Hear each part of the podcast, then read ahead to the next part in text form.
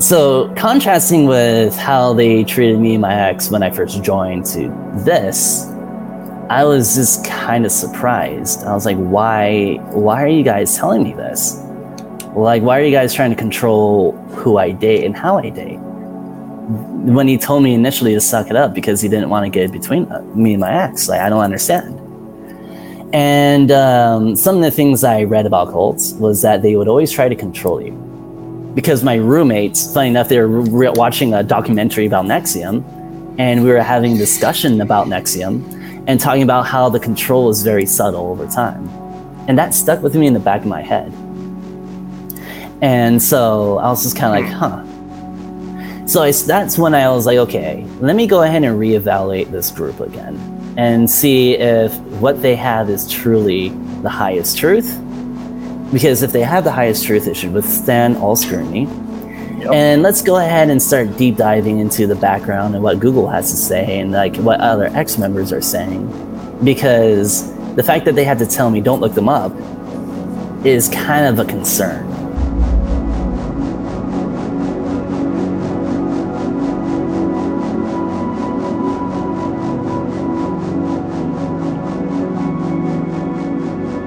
Want to share at this point some of your story? Um, yeah, sure.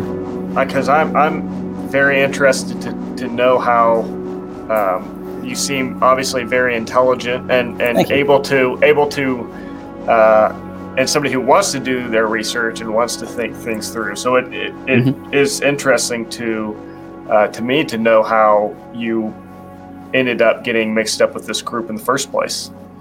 Yeah. So my story was that I was recruited through, well, she's now my ex girlfriend, but through my girlfriend. Uh-huh. Um, so what happened was this: met her on a dating app, and a few months into our relationship, she's like, "Hey, do you want to join a Bible study?" At the time, I was Christian. I was more agnostic. I wasn't really sure mm-hmm. of the Christ or anything like that.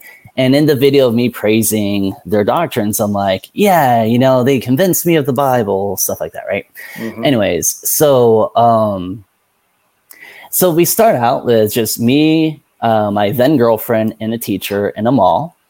And it's just the three of us. And I'll just go ahead and drop some dates. It's from August to about October. It's just the three of us. And I'm thinking to myself, the year's 2018.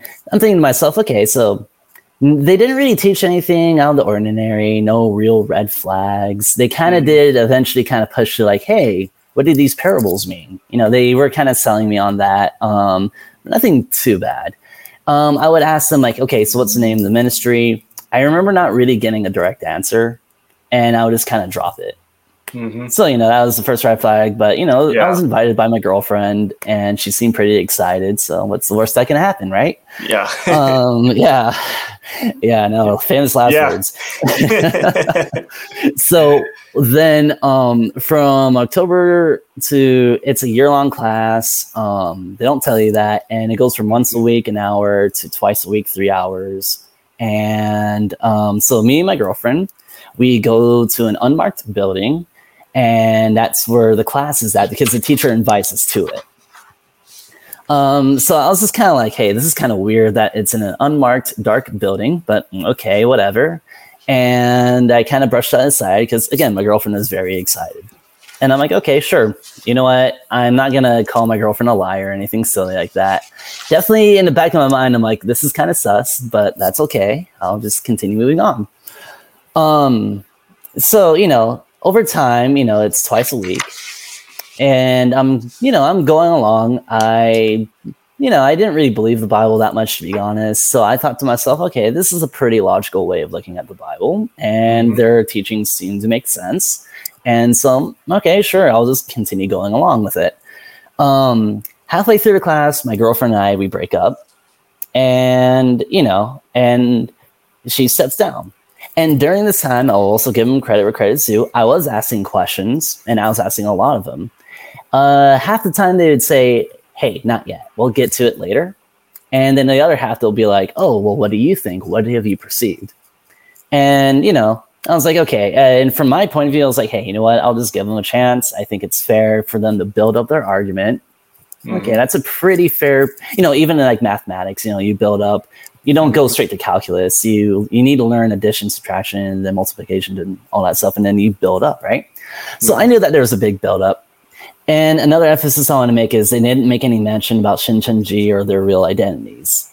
Not even six months in. They were keeping that secret. Exactly.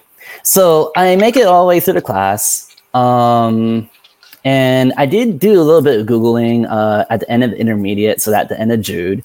And I found out that they're SCJ, but at this point, I'm fully indoctrinated. And I just, you know, I did a brief reading, but I didn't do like a deep dive research on this group because what I found out later was psychologically they implanted a lot of phobias in me. They're like, oh, if you read anything online, they're all liars, slanderers, mm-hmm. you know, they're evil people and saying mm-hmm. all these horrible things, you know. So I I read it a little bit to know like, oh, I'm in a, I'm in an SCJ Bible study, but I still followed through because yeah. I thought to it, myself, yeah. Hmm? So they they they will just demonize any outside influence, any yep. any person or organization that has any sort of different yeah. view or perspective than them, and that's that's mm-hmm. such a um, a useful and obviously terrible and manipulative way to to keep you isolated and, exactly. and in their echo chamber. Exactly. And after this, I was going to go over the bite info too. Maybe I'll mm-hmm. go through my whole story first and then I'll do the mm-hmm. bite info. Yep. Um, but yeah, no, that's a perfect analysis. So then I go through Revelation. And so we go through Revelation and, um, you know, they give you the photo evidence of their fulfillment, their supposed fulfillment. They leave out the important details about like how Manhee Lee was involved with the olive tree or, you know, things like that.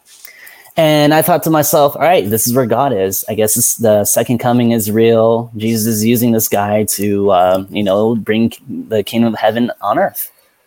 And this is where it really actually becomes sinister. Um, so, like you said earlier, half the people in the class who were pretending to be new students and were lying to me about their affiliation with Shincheonji.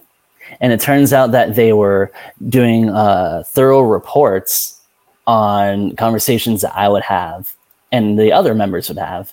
And then there's um, this one video that I found to be truly disturbing, which was which really goes into detail uh, about um, about just how much information this group collects on you. And I'm sending this to you now. One second. So, just for clarity's sake, what you're telling me is that you spent a year is that mm-hmm. correct? In this class. Yep. And in that class, you were surrounded by uh, several Leaves. other, or how many other people would you say there were with you in the um, class? What I recall is like by the end of it, there's like probably class size of like roughly 20 rounding. 20. Okay. Half of them at least were leaves or people pretending to be first time students. And during this class, they also throw tests at you so that means you're studying with these people. And these tests were like you had to memorize the answers word for word. You even had to get sometimes your grammar right, and otherwise they'll be marked down. And okay. so it's pretty intense. And yep. you know, so I get really close to these guys. And so half the people in the class were lying to me and mm-hmm. reporting mm-hmm. on me and collecting information on me, screenshots of private conversations, you name it. And the worst part was is that was the moment when I realized that my girlfriend or my now ex girlfriend was a part of this church. And that the people who I viewed as my brothers and my sisters were lying to me about her. And that hurt. And I want to make this clear I'm not mad at them. I understand why they did. They were sincerely believing that they're just trying to save me. But you can imagine the betrayal of trust. Mm-hmm. And I, so what happens next is that you have a Passover where they sell the Passover in Shincheonji is basically you graduate into the church and that uh, they love bomb you really hard there. They're like, you're a precious first fruit. One of the verses they use is James 118. Born again of God's, you know, true seed, yeah. and you're a precious yeah. first fruit, all that stuff. And I remember, and, and another important detail to remember is when you join, you're assigned a group, and there's an assistant leader and a group leader. And uh, my assistant leader was the guy who spied on me basically for that class. And uh, yeah. So I remember going to leadership at this time and saying, Hey, my ex girlfriend's here. We're a relatively small group in the, the Seattle branch. can we uh, can we just clear the air? You know, just maybe talk about this. This really hurts. And they essentially told me to suck it up. They're like, we don't want to be apart. We don't want to get in between you two. Like, I'm sorry, Chris, but you have to like get overcome it, you know, or suck it up. Hmm. And at the time, I had a subconscious uh, reaction to it where I just didn't trust any of the leadership. And I would try, you know, even though I was fully indoctrinated at this point, I, I couldn't understand why I didn't trust them. Now that I'm out of it, of course, I, it's so obvious. Yeah, they lied to you for an entire year. Of course, you can't trust them. And another logical question now that I'm out of it is, okay, so they lie. If they're willing to lie like that and treat you like that for a new member, what else have they, well, honestly, changed and lied in the past? So, all right. So fast forward. Uh, what happened is uh, that's October 2019. I joined this group, and then um, up until February of 2020, I'm very active, getting a little no sleep. I'm at the church all the time, trying to help out, studying, recruiting, you name it. And then COVID happened. And the interesting thing about COVID is guess which group accidentally spread COVID in Korea? Our group. So it was our group. We were patient 31 where we accidentally spread COVID. Now it wasn't intentional and it wasn't on purpose. We weren't trying to cause the world to end, nothing like that. Um, but when we accidentally spread COVID, we're a secretive group. All of a sudden, globally, everybody knew about us. New York Times was publishing a secretive cult is accidentally spread COVID. And if you Google Shincheonji, that's a lot of articles are about that. Yep. Yep. And I remember when so, that was yep. all kind of popping up on online. Oh yeah, especially with the work of World Mission Society, I'm sure it was definitely on your radar, right? Yep. Yeah, it definitely was. So at that time, we stopped everything. Like from going basically seven days a week, it was like once or twice a week, Wednesday and Sunday. And at that time, things weren't that bad, actually. You know, I was studying the doctrines, but I wasn't pressured to do anything. I could breathe and have a normal life. And that was when I made that video of praising the okay. doctrines. Okay. That, that's an important so, context. Mm-hmm. So I'm, I'm curious because you said that you kind of had that meeting. You obviously had growing concerns. Um, yeah. And we're asking questions, and then you know they they sort of responded by telling you to suck it up. So what? Yeah. What was it? Kind of what was going on in your mind at this point that kept mm-hmm. you in? Like, why were right. you even with all that happening? Why right. did you still decide to remain in in SCJ? Yeah, so that's where like basically I'll just say the typical thing is I was brainwashed, sure. But there's a few things to kind of take in consideration. I did sincerely believe in their doctrines. I did sincerely think that like um, they had the highest truth. And I did sincerely think that um, and these guys were like a second family to me, a weird manipulative family. But you know, you spend so much time with them, you get to know them. And then I knew that if I were to leave, you know, I wouldn't be able to have as easy access to them. Yeah. So there's a lot of, you know, it gave me a purpose and community and things like that. Yep. Yep. Okay. And so, yeah, that's a big part of it too. Yep. So that, of course, begs the question then why did I leave? Right? Because I was mm-hmm. fully convinced, and uh, we'll get to that mm-hmm. soon. Mm-hmm. Yeah, hyping it up. All right. So, yeah, there you go. Stick around. stick around for next episode. oh, man. Um, so what happened was this. So I made that video. I'm super happy. I'm a full-time member. I'm being as active as possible. Things started kind of reopening. We started doing evangelizing online. We had Instagram accounts that didn't have any reference to Shincheonji, and we were reaching out to people. I still have uh, the Instagram account I used as evidence of how we didn't pronounce your Shincheonji. And um, we started recruiting online.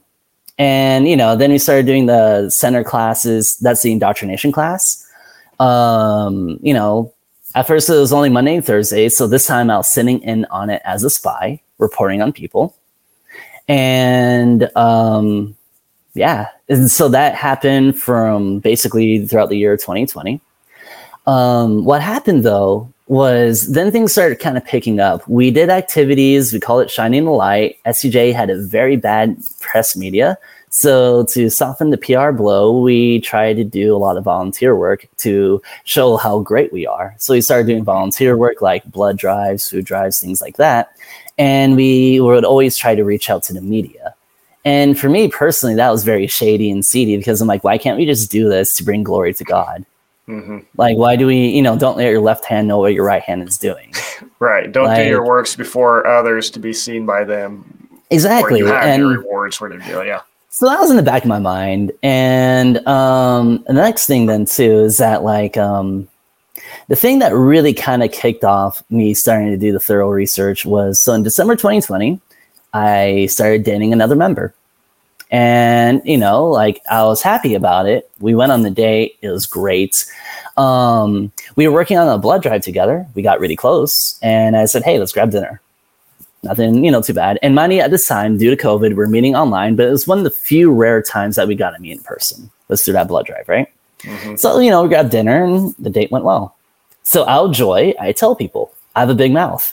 I tell my group leader, my assistant leader, like, hey guys, I'm dating this gal. She we're equally yoked. She's in this group. Isn't that awesome? And their reaction was not what I expected. And I was just kind of like, whoa, wait a minute, what? Um, what they said was um, so the assistant leader essentially gave me an hour long speech of how it's better for me to remain single, quoting 1 Corinthians 7, to do God's work. And I was just kind of like, wait, what? Like, you guys told me to suck it up a few years ago, and now you're telling me this?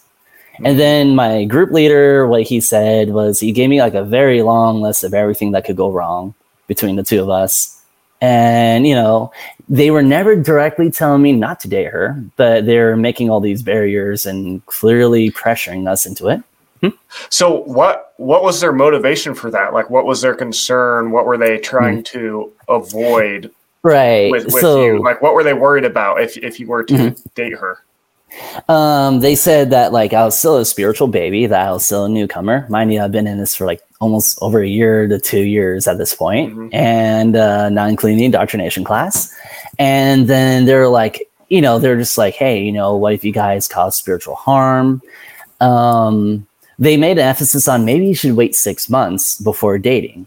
And then so the third round was I had like basically three interviews for this. The third round was with the region leader, and what the region leader told me was that I only had six months to marry uh, my girlfriend.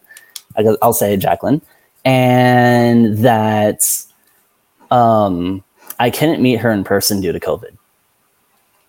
And she, she and many others strongly recommended us to just wait six months because we weren't spiritually ready or mature enough. So, contrasting with how they treated me and my ex when I first joined to this, I was just kind of surprised. I was like, why why are you guys telling me this? Like, why are you guys trying to control who I date and how I date? When he told me initially to suck it up because he didn't want to get between uh, me and my ex, like I don't understand. And um, some of the things I read about cults was that they would always try to control you because my roommates, funny enough, they were re- watching a documentary about NXIVM, and we were having a discussion about NXIVM and talking about how the control is very subtle over time, and that stuck with me in the back of my head. And so I was just kind of like, hmm. huh. So I, that's when I was like, okay, let me go ahead and reevaluate this group again and see if what they have is truly the highest truth because if they have the highest truth, it should withstand all scrutiny. Yep. And let's go ahead and start deep diving into the background and what Google has to say and like what other ex members are saying, because the fact that they had to tell me don't look them up is kind of a concern. Yeah. Yep. And so that was when I did my lot of research. I found a subreddit r slash. But you know, there's other ex leaders and ex members who aggregate there, and they actually talk about their experiences and references and stuff like that with other articles and etc. that speak out against the group. And I started reading some of those academic papers, and I started reading and listening to some of the deconversion people or pastors from Korea who had their YouTube videos translated to English or subtitles. And over a period of time, I noticed a few things that are very important. And this is actually very important. I wish I brought this up in the beginning. Revelation 7 and a prophecy was unfulfilled and didn't happen the way it should have, as was taught. What was taught is that in Revelation 7, verses 1 through 8, talks about the sealing of the 144,000, 12,000 per tribe. So in Shincheonji, what they do is they split up the world into 12 different regions. And uh, each region is a tribe, and they name them after the apostles. So in Seattle, it's John tribe, and the color is emerald green. What's supposed to happen first was there were supposed to be 12,000 sealed members. Sealed meaning that they're basically pastors. And for each one, uh, that makes 144,000. And then after this, the Great Tribulation was supposed to start. What happened in reality was they called COVID 19 the Great Tribulation, they being Manhee Lee. And instead, what happened was um, seven out of the 12 tribes weren't fully sealed. And that one of the tribes didn't even have 12,000 members to begin with. And yet the Great Tribulation began that's a failed prophecy. And they've actually updated their doctrines to try to counter this. And there's a ex leader from South Africa who made a very thorough video calling out the updated doctrine, SCJ Skeptic. And he basically tears them a new one by quoting Manhee Lee's own book to counter the updated doctrine. Mm-hmm. And so I was like, wait, what else have they uh, changed and updated? And so I started digging. That subreddit helped a lot. There are members who, there's another member who got a 1985 book that's in Korean, and he lists out some of the changes of their fulfillment. And some of the blogs, like the Truth About Shincheonji blog, actually goes into that too. So I was just kind of like, whoa. So after a lot of thorough research, after reading every verse about a false prophet and how they would act, perfectly lined up with what I saw and happened with SCJ, I realized I needed to leave. And uh, my girlfriend, she, I talked to her. I was like, "Hey, here are the verses. Here's what I've concluded." She already wasn't really happy in the group to begin with, to be honest. You know, because she, like, at this point, we went from twice a week to like seven days a week of nonstop activities and going and going and going and going and tests mm-hmm. and stuff. And she was feeling burned out. I was feeling burned out. I was getting tired of having to date her in secret. I didn't want a secret girlfriend. I wanted a girlfriend who I'm like, I'm dating her. Isn't this awesome? And finally, we were both like, hey, you know what? Here are the verses that talk about how a false prophet act. Let's read Revelation 7. That didn't come into fruition. I don't think this is the highest truth and so we both laughed. And yeah. So when Crazy. was that that you left? Uh, it was in July last summer. In July, July. Okay. Wow. So you had been in there by the time you had left. What was the total amount of time that you you mm. were a member? About two and a half years to three years. Like uh, I include the indoctrination class. Yeah. Okay. Yep. Okay. Wow. So you you mentioned that watching Kelsey's video, you you mm-hmm. came across Kelsey, who's a former member of the World Mission Society Church of God. Yeah. Uh, again, group that's similar to to the SCJ, and so. Mm-hmm. Uh, maybe talk about that a little bit. You watched that, and I guess at what point was that in your story when you saw that video, right. and what impact did it have on you? Yeah, absolutely. So it's kind of a long shot. Um, so when I started researching, so I did like six solid months of online research because I had to convince myself if this is the truth or not. And I wanted to just be like, okay, I obviously believe it, so I have a bias for it. Let's see what the counter has to say. So that was during that six month period. And I actually came across Pastor Mike Winger's video. Mm-hmm. Um, I one of the things that was in the back of my mind was, oh, pastors don't have solid doctrine.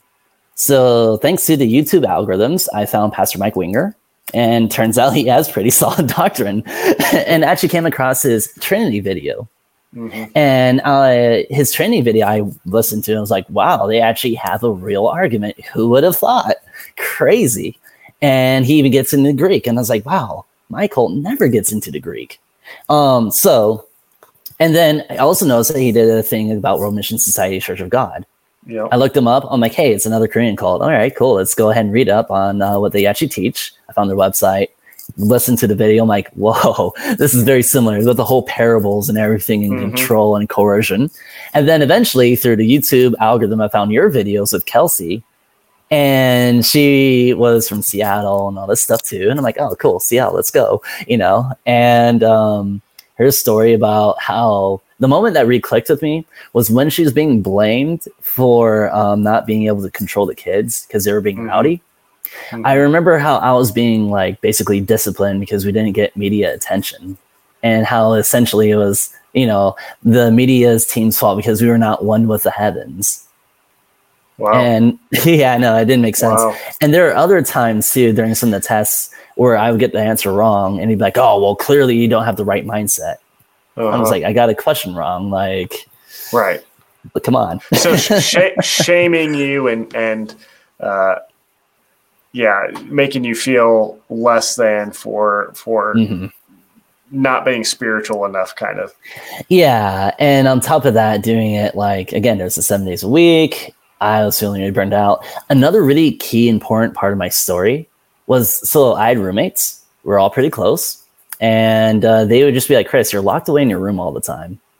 Come out with us grab a beer with us grab some dinner with us. We're playing some board games. Get out of your room just for 30 minutes. And my really some of my close friends would just be like, "Hey, Chris, how much time are you spending with this group?" And I'm like, "I don't think I'm spending that much time." And they'd be like, "No, dude, you're you're in your room, stuck to your Zoom screen, twenty four 7 mm-hmm. And I was like, "Oh, that is kind of weird, huh?" And you know that slow, subtle repeating, like, "Hey, Chris, why don't you just like hang out with us, spend some time with us, just little bits at a time, and just planting that seed."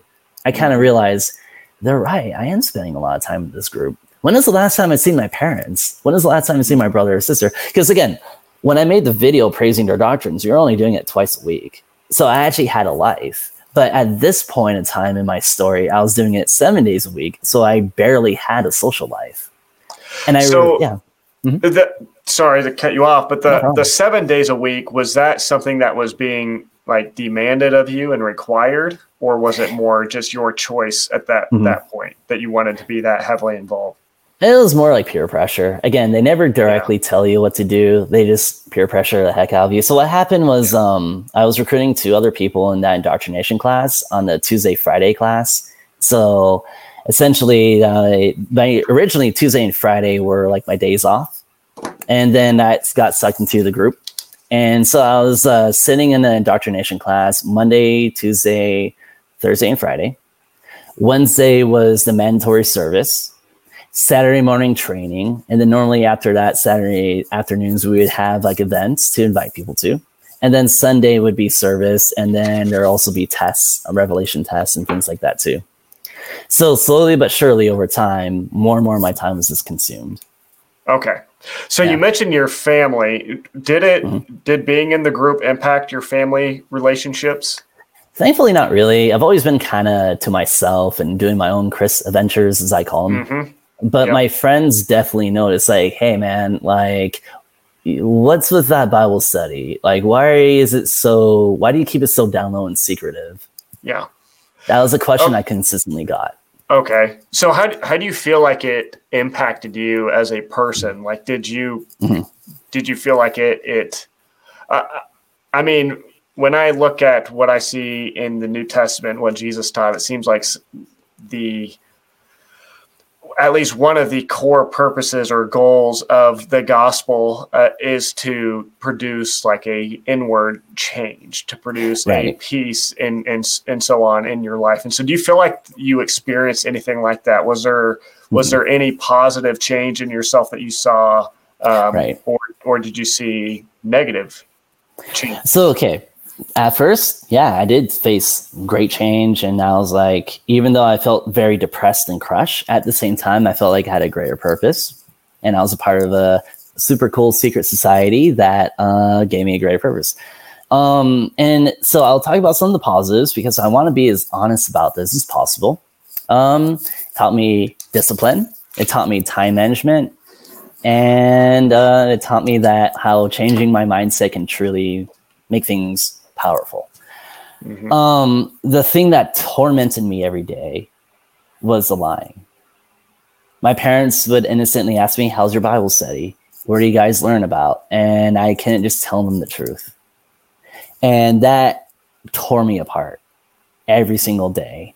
And there's also other things where, like, um, even with some of my friends, you know, like one of my roommates, I finally told, like, this is uh, when I was still involved he can kind of read my body language. He's like, okay, you're every time we talk about religions and like high control groups, because you know they watch the NXIVM documentary, you were squirming the entire time.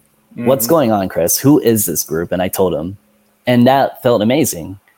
And I remember going to many arguments with my group leader and even my assistant leader being like, why can't we just be honest? Ironically, they're doing that now ish, but they're still kind of doing the secretive, uh, deceptive stuff too. Again, it depends on the region where you're from. But I'm like, why can't we just be honest from the beginning? Mm-hmm. And that always tormented me from day one. How, how did they respond to that? Um, you know, again, like, oh, we'll face persecution. People won't listen to us, and um, you know, to a Jew be a Jew, and they just kept repeating that over and over again. Okay, okay, okay. Yeah. So, do you feel like did you personally, or did you see in others that um, SCJ relies on shame and fear tactics to control members?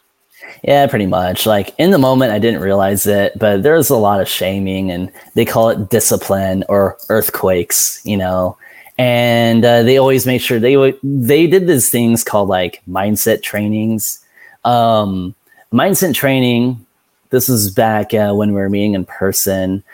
I remember this as if it was yesterday. It had a lot of guilt tripping and shaming involved, where um, they told us to memorize this verse and then we would do a bunch of activities. And then at the end of this training, we were supposed to recite the verse in front of everybody.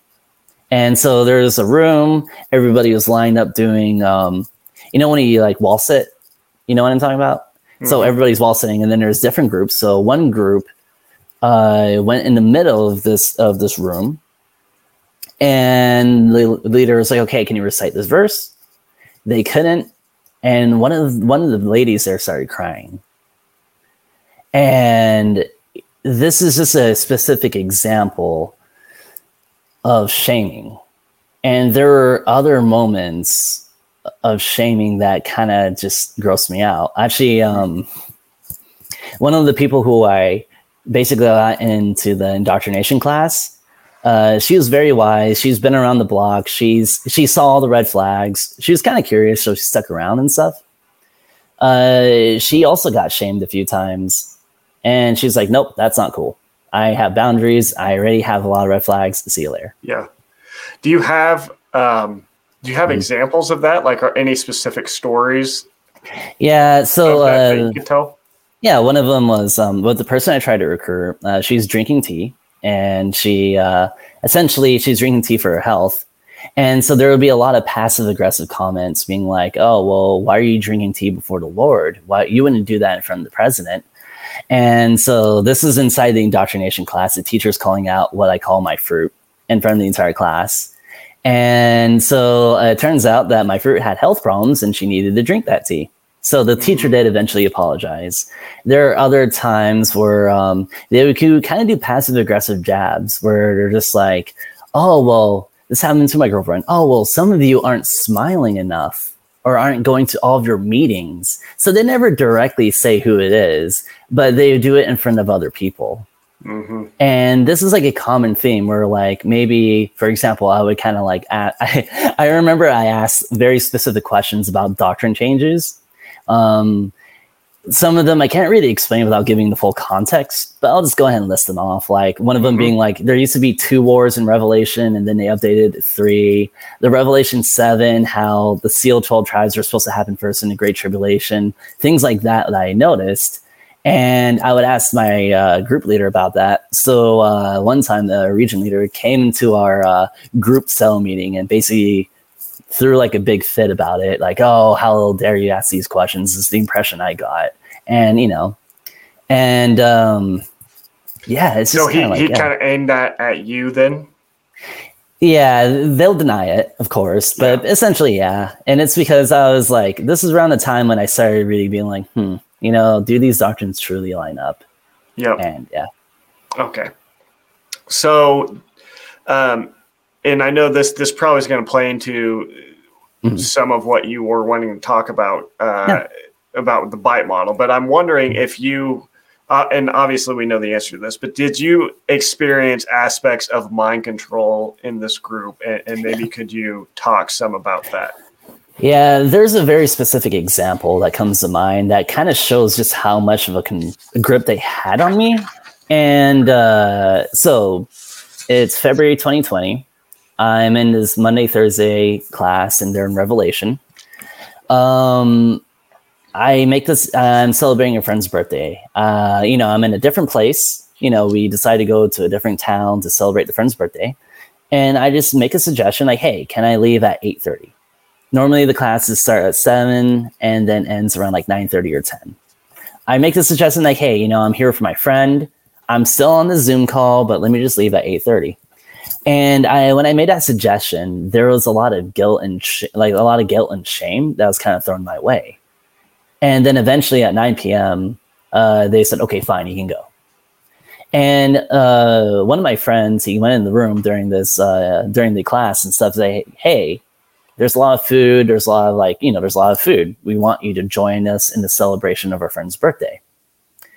And you know, what eh, a SCJ member would say is like, "Oh, well, we didn't physically force you." But what they also drill into every single day is if you disobey the leadership, that's like disobeying God and you don't want to disobey God. And on top of that, you know, you need a sacrifice for the greater good. So they drill that into you every single day, just like World Mission Society, just like what Kelsey was talking about. And so, yeah, you're right. They don't have a physical gun in their head, but they have a spiritual gun to your head. And it's a concept called spiritual abuse that describes it perfectly. Mm-hmm. So, did you do you feel like you can relate to that term, spiritual abuse? And, Yeah. and do you feel like having left, do you see, um, or have you noticed the emotional or mental repercussions of that? Yeah, like um, the cool thing about the bite model is that I can apply it to politics, to just societies, to a lot of different things. And honestly, it's just an abusive relationship. That's mm-hmm. what it really boils down to. So whether it's with a church or with a religion, even mainstream religions can get pretty abusive. But the mm-hmm. thing I liked about the bite model is that it's a good checklist of okay, if there's an argument to be made that all religions are cults, sure. But how far down this checklist does it Yeah. become a healthy religion to a destructive group? Right. And the big thing that Steven Hassan, the bite model author, would say is deception's at the root of every single destructive group. hmm And it's like, wait, how did I get recruited in this? Oh yeah, Deception. yeah, Yeah. huh, weird. Hmm. Yeah. So, um, did you want to dive in at all to the bite model, or or talk a little bit uh, about Um, aspects of that that um, that kind of stick out to you? Sure. How are you feeling? Because I know that like it's pretty late for you as well. I'm I'm great. Um, Okay, I cool. know we've we've we've gone for about an hour and twenty, so we can we can wrap up soon. But I I mean I can go as long as you're willing to go. So Oh, I yeah. Uh, with the bite model, it's definitely um. So a suggestion for parents and other people who may have a family or friend inside of this group or any high control group, I would strongly recommend that you look into Steven Hassan's bite model and battling Mhm. mind control because it's a good resource to understand what a cult member is going through mentally. And then uh, it's behavior, information, time, and emotion. So when a group uh, sucks up seven out seven days of your time, essentially your entire life, the emotion part was that if you leave this group, you basically leave behind a family. And then the information control is don't Google us. We'll give you the information that you need to know. And then the behavior is, well, are these your will? Is this your will or is this God's will? And so that's how SCJ, in my experience with SCJ, perfectly lined up with the bite model. mhm. And then there's also the deception part, right? yeah, And so when a member is confronted with this fact, they're going to dig their heels in if you say, hey, you're in a cult, you need to leave. And so instead, a better way is kind of like what my roommate said Hey, Chris, you're spending a lot of time with this group. Why don't you uh, come grab, like, you know, play a board game with us, play some games or whatever, you know? And, for, you know, and then there's also the idea of like, um, basically as jesus says love your enemy except this isn't your enemy and to love others so love the person respect them and then gently remind them hey you're spending a lot of time with this group or what do you think about the ex-members or how much money are you spending uh, with this group hmm yeah yeah. So asking questions that cause them to do some self reflection. Exactly. And because, yeah, they keep them so busy, cult or yep. high control groups of cults keep them so busy they don't have time for self reflection. Yeah. So related to the bite model, then uh, you mm-hmm. kind of mentioned maybe somewhat of like a spectrum of of destructiveness within mm-hmm. religious organizations. So what what do you mm-hmm. think would differentiate, say, like a SCJ with more mm-hmm. of what um, we would maybe both classify as more of a healthy right. uh, church or right. or religious organization? So with SCJ, everything is reported and everything's spied on. So and there's a lot of like internal like hiding and secretiveness and most importantly a lot of deception. So that's a big red flag in itself. Another thing is is that uh, they always encourage you not to look things up online. They call it the tree of knowledge of good and evil, poison, just like World Mission Society. And other things is that more and more time is committed to this group and you don't really realize it. And the thing with Christianity that I find appealing is that it's by faith and grace you're saved, versus with SCJ and these other high control groups, it's by a never ending amount of fear driven development. That's how you're saved, and by your works. And, you know, it's a very works based salvation. And yeah, so I think those are like a lot of the main pillars that make SCJ very destructive. And yeah. the fact is, is that they're trying to kind of gaslight and sweep under the rug their past crime or their past sins instead of owning up to it. I don't know. Yeah, yeah. You know. So, so do you then have? Are you having left mm-hmm. this group? Are you still in a um, place where you have some sort of faith or or mm-hmm. relationship with the Bible? What what mm-hmm. does that look like for you at this point? Yeah, right now I've slowly reintroduced myself to the Bible and to a more healthy church. And um, I am definitely doing some research and my own homework and investigation about the early church, things like that. And a lot of Pastor Mike Winger's videos are actually very helpful. But I'm also going to look at the opposing side of like, there's a you know a famous book by Bart, a uh, what is it, misquoting Jesus, you know, things like Bart that, Ehrman, and kind of. Yeah Bart Ehrman. Yep. Know, I want to look at both sides, and yeah. Uh, yeah, that's where I'm at right now. And um, other parts is that that really helped me was that um, when I realized, okay, I need to lead this group, I actually made sure to. I had a lot of great friends and family who I told and were very supportive. I also hunted down a specialized cult therapist who helped other people either leave abusive religion or uh, high control groups. And I hunted one down, and thankfully, I had the resources to afford it. And then I also told my closest friends who I trusted, this is what's going on. So then, if I need to have, if like, you know, initially I'm just like, oh, wow, you know, I felt like the rug was pulled underneath my feet, right? Mm-hmm. So if I needed to call someone, I could. And um, the most important part is I listened to other ex members' testimonies like ex Jehovah Witnesses and ex Mormons to see what they went through and how they felt. And you know, there's a lot of like panic and distress and things like that, right? And all these ex members of these destructive groups felt the same way. So because of that, I was able to mentally prepare myself for what was going to happen. And it made the jump a lot less painful. Mm-hmm.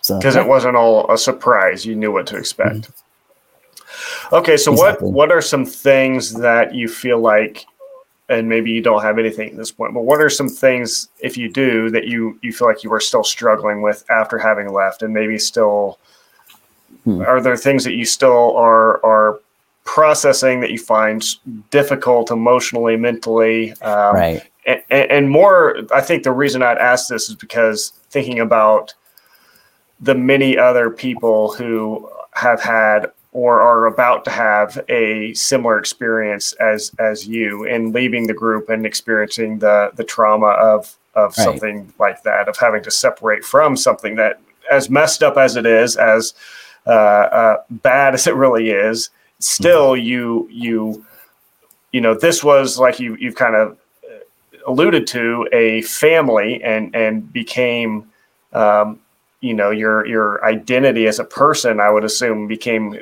largely wrapped up in in your attachment to this group and so right yeah so so kind of with other people in mind who are going to be experiencing that same difficult, um, you know, experience of having to separate from it. What what are some things that you're struggling with, and and maybe what advice would you give to those people? Yeah, so I definitely kind of the okay. So in Psalms, there's a phrase called Selah When you read the book of Psalms, you know it says Selah a few times, and what it says and what it means is essentially stop and reflect mm-hmm. and take your time. The most important thing about leaving this high control group is to take your time when you leave. When you leave, of course, cut them off. You know, there's, you know what I mean? Like basically flee. But um, be patient with yourself. Forgive yourself. I mean, you have to remember, like with SCJ or World Mission Society, whatever, there's a situation that came up, and it's okay that you fell for this group. Mm-hmm. Learn from the mistakes, take your time, and breathe.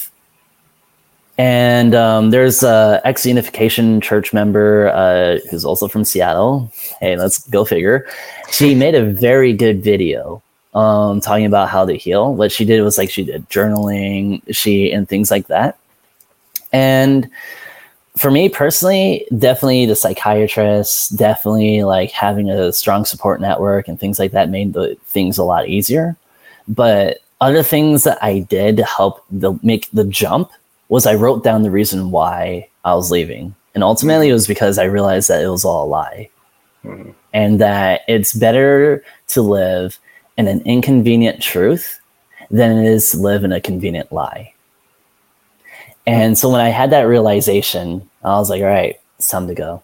And over the last like six, seven months, whatever, it there are days where it was hard, man. I'm not gonna sugarcoat it. Mm-hmm. But things have gotten significantly better today than it was when when day one or day zero happened, you know? Mm-hmm. So there is hope whether it's in a God, which I still believe in Christ, I still believe Jesus is God, or whether it's in yourself, and there's always going to be a light at the end of the tunnel. And yeah, that yeah. hopefully answer your question. that does. so. That's very good. That's very good. So my my last question then would be what um, what would you say then to people who are still in people who are still mm-hmm. um, convinced that they, this is the highest truth. Um, sure. If you had the opportunity to say, you know, something directly to these people, what would that be? I mean, the first thing is everyone can believe whatever they want. Freedom of religion is a beautiful thing in the U.S. Second thing is, is isn't it kind of strange that they tell you not to Google anything? And isn't it kind of strange that they have a long history of deception and lying? And you know, like I would strongly recommend read the bite model book, read the what the testimonies of ex members, and because if this is the highest truth, it should be able to withstand scrutiny. Yeah. And as they're now becoming more open online, and as they're now uploading their videos online, ask yourself why didn't they do that from the beginning? Yeah. So yeah. That's great. So great questions, great, great um, overview. I think that that you've given today. So, is there any other uh, points you want to make? Anything else you'd like to share? I think I covered the things I wanted to talk about. Um, I guess like uh, I have so many questions for you. Like, how did I yeah. do stuff like that? Yes. You know, like I know you're gonna edit the video and stuff too. Uh-huh. Hopefully, yeah. Like, um, that you know, was, I kind of. Hmm? No, it was great. You, you I goofed great. up on the lightning verse though. They might be like, "Oh, this guy can't even quote the run verse right," you know. oh, that's that's fine. I th- yeah. that happens all the time. I, I, I I knew immediately what verse you were referencing and what you meant. So yeah, yeah, yeah. Well, I'm glad to hear. It. Yeah, I obviously like had a lot of time to think and process this when I first reached mm-hmm. out to you. Thankfully, I just wasn't ready.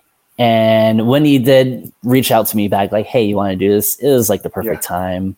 Um, yeah. Other resources, like I strongly recommend, like I mentioned, the two blogs, they're very helpful and go in very good detail. Um, the Reddit is pretty helpful, but Reddit's yeah. like a forum, so be careful. Yeah. You know. Yeah, right. You can get you can get lost in a place you don't want to end up, probably. Exactly. It's a good community Um, yeah. you know, it's kind of cool to see other ex members. Um, mm-hmm. I get, I did get connected with Kelsey. That and you know that's very helpful. Yeah, you know, and actually in the church I'm going to, there's actually other ex cult members from different cults in the area. That helps okay. so much. Really, uh, yeah, that would be that would be nice. Yeah, I've people I get asked a lot about like recommendations for churches uh, from mm. especially members who um, former members of the WMS, and so yeah, I've I've considered like starting some sort of online Bible study or something, just because I I honestly sometimes I feel nervous to suggest or recommend a church yeah. without being able to know because like even if it's an evangelical church, that oftentimes like I don't I don't necessarily tr- trust evangelicalism enough to just send somebody like that off into a church without me really knowing the people there. And right. Um, so yeah, that's something I get asked about all the time. And so it would be awesome if if there is a place like you're describing where there's ex members. That's perfect. That would be a, a perfect atmosphere. I feel like for um, because we understand each other. You know, right? Like we and actually like this is definitely something I appreciate with your work and Pastor Mike Winger and all these other guys, even the uh, the cult po- podcast. It's just that, like, you know, obviously, immediately the first thing people think of cult members is like, oh, you're stupid if you fall for it, you're weak minded, you know, things yeah. like that. Right. And it's just like, I'm definitely a lot more sympathetic to other groups now, like, or sympathetic, empathetic. I get the two confused. Mm-hmm. Like people who are uh, in domestic abusive relationships, I used to be like, why did he stay then? But now I actually understand why they stayed Mm-hmm. And uh, yeah. I now have a deeper understanding of like, yeah, just things like that, and even being more acute and aware of um, manipulation and the importance of boundaries. Yeah, Oh man, if I had my boundary set up pretty much like when I first joined the church, if I had the boundaries, like, okay, you guys lied to me and you did all this, I don't doesn't matter if you have the highest truth. See ya, you know. Yeah. But yeah, exactly, I should have yeah. just done. it. no I could go back in time. Yeah. yeah. Yeah. It's just like if you guys had the highest truth, just be honest. Yeah. they yeah. poisoned their own well. They really did, unfortunately. Right. You know? Absolutely. Yeah, that's um yeah, it's just I'm I'm learning more and thinking more about about these things and realizing. I, I think you made a great point that that ultimately what this boiled down to was a it was an abusive relationship is what yep. you were involved in, and, and it's and I, I, feel more and more convinced that this exists in um, so many varieties of mm-hmm. religious organizations and denominations and churches and, and, it's easy to just look at the the more obvious examples like the the, yeah. the cults you know like scj yeah. or um, the ones that are just they're just easier to pick on and easier to to point at but really um, i totally agree like this is not this is not something that only unintelligent people get get duped into joining you know this is yeah. any anybody anybody could get wrapped up in, in something like this whether it's whether it's an organization or getting wrapped up in a you know a relationship that mm-hmm. that's um, has very similar abusive emotional uh, patterns like like these cults um, walk in and so yeah I I definitely agree that that and and I think you made a great point just that this is not um, something to beat yourself up over if mm-hmm. if somebody does get wrapped up in, in one of these things. Yeah. And it's just like um yeah, self forgiveness is a big one. And um the best thing about leaving this group was uh, the first Sunday after we left, right? My girlfriend and I just went on a hike. Uh, there's a volcano called Mount Rainier. Um, it's a beautiful part of the Cascades we just took the day off and hiked. And we were just kind of laughing along because, I mean, okay, to be fair, I'm a little bit more in shape than her. So I kind of gave her a little bit of teasing about that, you know? But we are just kind of laughing to ourselves. We we're just like, wow, we would have not even be able to do this. Mm-hmm. And um, I've actually traveled with her like we went to San Francisco. I introduced her to some family. We went to New York recently. We've been traveling, driving around the current state, the Northwest. So that includes like Portland and like Uh, I haven't gone to Idaho yet, but you know, just small things like that where Mhm. I don't have to plan my life around another group. Yeah. Yes. So right. refreshing. Yeah, it's like you you lose yourself, like you lose do. your self identity in these groups, Yeah. and you kind of have to to put on the hat of of a SCJ member, and you have to you have to become this entirely other person and sort of suppress your own Yeah. you know Interests. goals and desires and passions. Yeah. Yeah, like I mean, even before this group, like okay, one of the good things I got out of this group is I definitely slowed down on the partying and stuff, which is good. And even now. I don't really like I don't go crazy with the the partying as I used to, which is really really good. But even just like just being sincere and honest with people was Mhm. something I couldn't do because I always had a hidden agenda trying to recruit them you Mhm. know and Yep. so now i'm like taking classes i am taking a hermeneutics class and i'm also learning a few languages learning like mandarin because i've always wanted to and you know i just get to breathe Yeah. yeah, and this is something like I'll like I'll be honest, like I've I've grown up as a Christian, never been like involved in in what would be defined as a cult. right Um, but but I have like more and more, um, especially over the past handful of years, seen like how again, it doesn't matter what organization or denomination you're in, like you, these cult like tendencies can exist and these these effects, similar effects can exist in any um, religious group. And so like it's just been interesting as I've even s- in, in many many ways like um, not like abandon my faith, but detach myself from a lot of the like just the assumptions that I've lived with my whole life about right. like this this sort of ideology is the only true ideology. This is the only way to see it, Mhm. and these doc, these set established doctrines that the majority kind of agrees on, and it's the only way to see it. And and I've even kind of seen myself like regaining some of my um, like former just interest in like music and things that I like always you know used to enjoy, and and I kind of just had even just unconsciously been just suppressing or or um, Mhm. For whatever reasons, whether th- thinking that those things are worldly or just just right that's a or a waste one. of time, whatever. Yeah, and, and so like it's been interesting and and um, satisfying too to just kind of re um, introduce myself, I guess, and and and kind of go back to some of those things and to realize um, Mhm. how in many ways I feel like yeah I've I've been sort of whether whether it's it's from the teachers I've listened to or for I don't know I'm not putting blame on on any one Mhm. direction uh, it's, it's as much my fault for how I've internalized doctrines and and as it is anybody else's but just um, I do just think there's maybe more freedom and more uh, what's the word I'm looking for? Autonomy that, that Yeah. we should experience. Uh, uh, you know, if even if these, you know, Jesus is, is the Christ, and and Yeah. um, The way I Yeah. kind of viewed it to justify things too is with Protestant Christianity, it's decentralized. So because it's decentralized, you have a little bit of wiggle room. And Mhm. ironically, when I had all the answers to the Bible, for example, or at least I thought I did, I was n- enslaved and not free. But now that, like, you know, they're gonna be like, "Oh, you're just chasing out the world." I'm like, "No, I'm actually pursuing a relationship with Christ right now."